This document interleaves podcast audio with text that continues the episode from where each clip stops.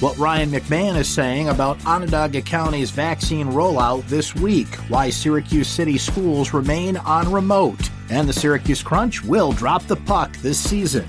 This is your Syracuse.com flash briefing for Tuesday, January 5th, 2021. I'm Brent Axe.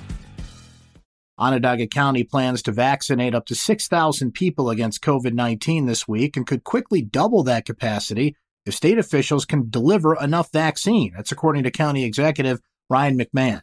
Between 5 and 6,000 healthcare workers and other eligible residents have signed up to be vaccinated this week at the county's distribution site at the downtown War Memorial.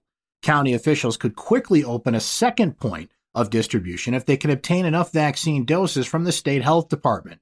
The county's efforts come as state officials express frustration with the pace of vaccine distribution.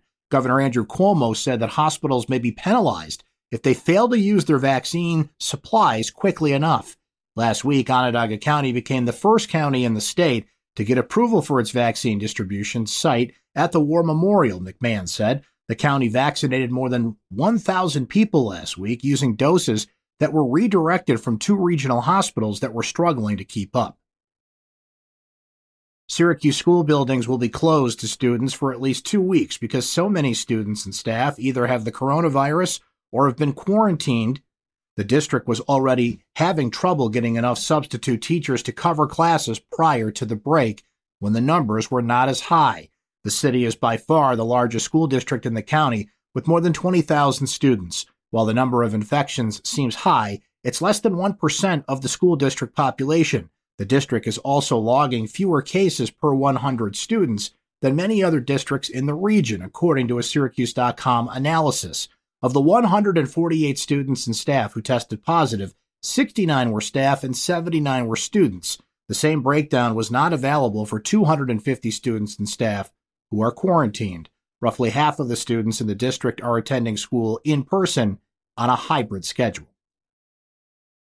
The Syracuse Crunch will drop the puck on the 2021 AHL season. Crunch owner Howard Dolgon said Monday the team has decided to opt in for play this year. The formal declaration came Monday afternoon when the AHL surveyed its member teams to get their final decisions.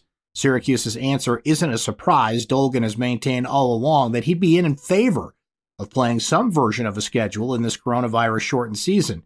He recently said the final decision would come after consultation between himself and parent club Tampa Bay, and the Lightning are on board with the move. The Crunch will play in a revamped North Division with Binghamton, Hershey, Lehigh Valley, Rochester, Utica, and Wilkes-Barre Scranton. The AHL has targeted a start date of February 5th, and Dolgon said the Crunch is looking at a schedule of about 20 to 30 ish games. The full league schedule and playoff format has yet to be determined. Games will be clustered against geographic rivals to avoid long road trips and overnight stays. Dolgon said he's prepared to play the entire home schedule without fans because of the pandemic.